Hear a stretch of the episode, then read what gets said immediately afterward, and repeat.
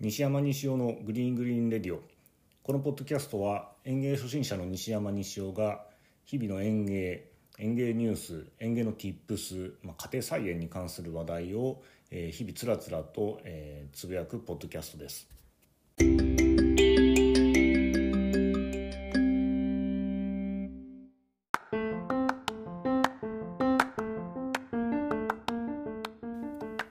今回は第2回ということで、今週は芝刈り機についてお話をしたいと思います。西山の住んでいる関西地方、まあ、もちろん梅雨入りをしているんですけども今週の月曜日から3日ほどは、まあ、梅雨の中休みということで雨が降りませんでした。5月6月は特に芝があの成長期を迎え始めるタイミングなので芝をまめに刈る必要があります。まあ、以前あの前回でもお話ししましたけども芝をこまめに刈ることによって肌触りが良くなるし、えー、縦横に伸びていこうとしますので芝の継ぎ目が埋まっていったり、まあ、密度自体が濃くなって見た目も良くなっていくということになります。なので芝をこまめに刈っていく必要があるわけですが残念ながら梅雨、えー、雨の中ですね芝を刈るっていうことはやめた方がいいんですね。あの芝の長さ芝刈り機長さを設定してそれ以上は例えば2 5センチという長さを設定すると2 5センチを必ず残した状態で刈ることができるんですけども雨になるとその高さ設定が、まあ、うまくいかなかったり均一に刈れなかったりということがありますし芝刈り機を傷める原因にもなりますので芝刈り自体は、まあ、晴れ間に行う必要があります。ということでこの日曜日までは雨だったので月曜日から、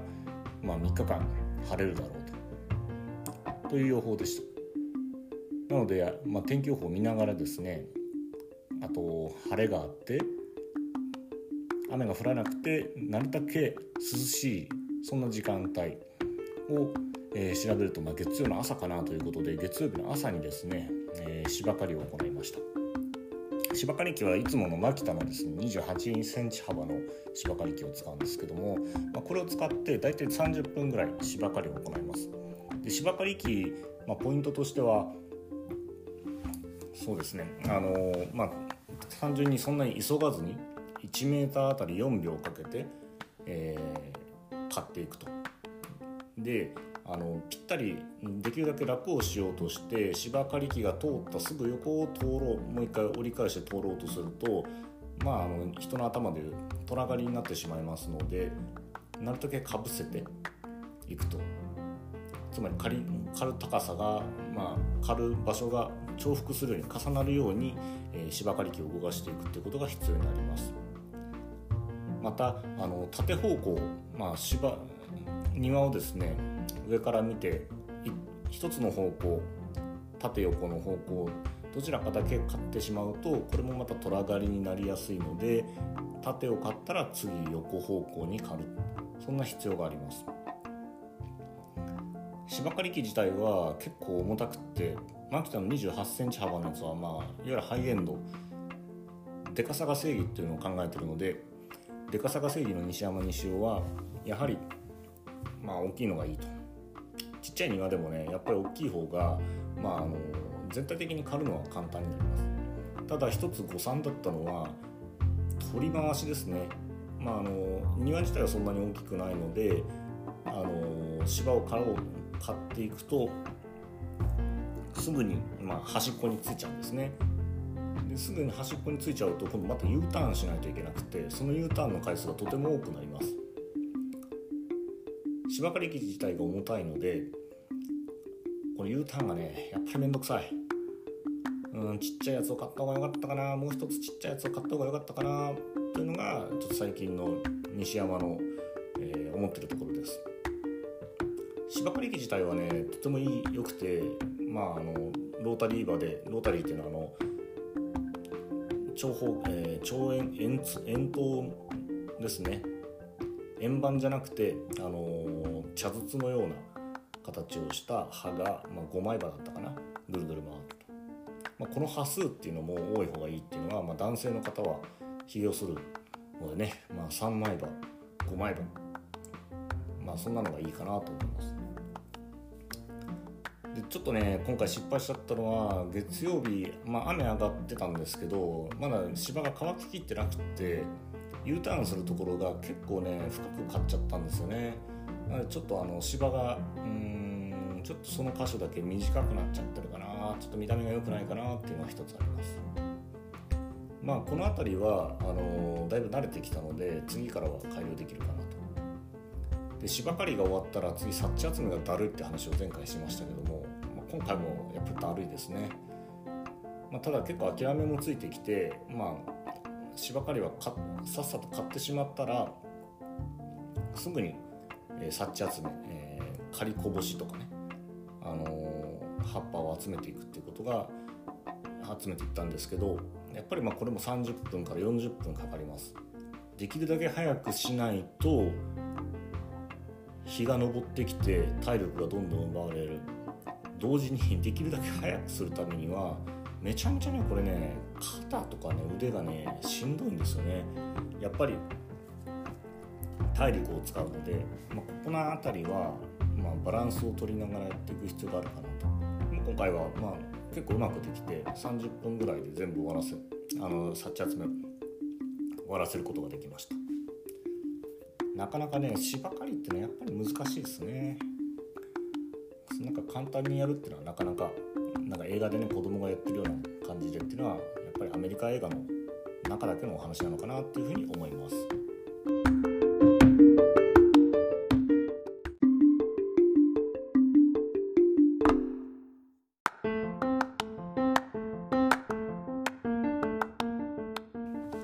芝刈りをした後に必要になるのは、まあ、サッチ集めその後はですね、まあ、水やりをやるするんですけれども今回はその前に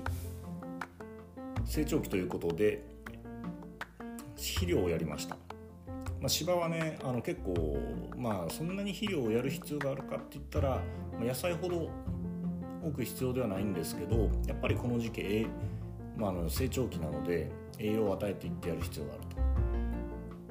同時にねさっきもお話ししたようにちょっと芝短く買ってしまったり弱ってる場所があるので、まあ、そこら辺を重点的に、えー、肥料をやるということが、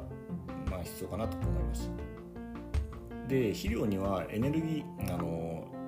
エネルギー源となるものなのですけどそのエネルギー自体には速効性、まあ、すぐ効くやつと観光性遅効性って言ったらいいのかな、えー、ゆっくり効くものがあります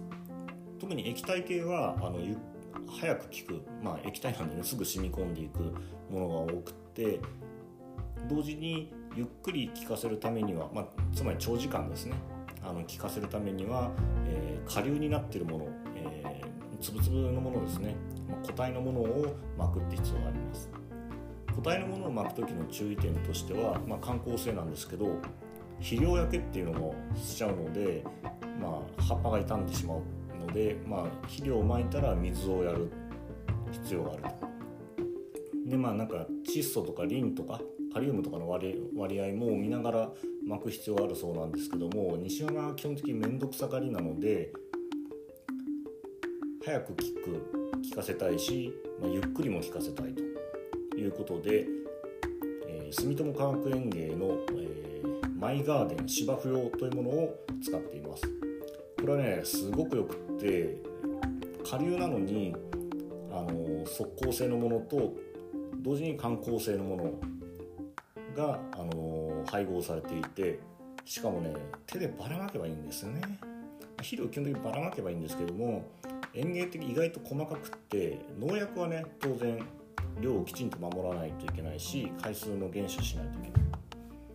何ミリリットルで混ぜないといけないとかあるんですけどその点このマイガーデン芝生用っていうのは、まあ、一握り大体男性の一握り大体 40g になりますよ。1平米 40g で巻いてくださいねってのが書いてあります。でそれをばらまくだけでいいと。めっちゃ楽ですね。これをねバラバラバラバラばらまいて、まあ、これが結構よくってあのー、色もね黒とか目立ちにくい色になっているのでばらまいた後もそんなに芝生は目立たないしなおかつねあの固体って言っても下流なのでやはり肥料の臭さとかもそんなにないし、えー、手も汚れにくいと。もちろんねその肥料なんで気になる人はねあの手袋をすればいいと思うんですけど水でパッと洗えばすぐ落ちます。なおかつこれ下流タイプなのでいわゆる腐葉土のような感じではないので肥料焼けを気にしなくてよいと、まあ、つまり水をまかなくていいってことです。なので結構手間を省けるっていうのがメリットかなと思います。この時期はとても芝が伸びるのであの芝も伸びます。まあ野菜も伸び伸びてくるんです。育ってる時期ですけどマイガーデン芝生用かなりおすすめなので是非使われてください。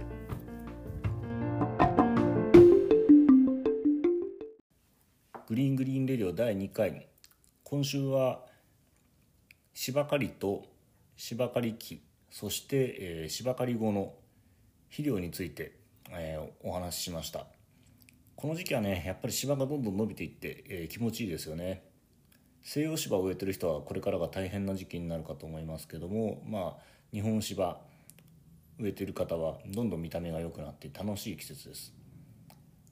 梅雨でなかなか作業がうまくいかないけれども、えー、みんなで楽しめたらいいなと思っています。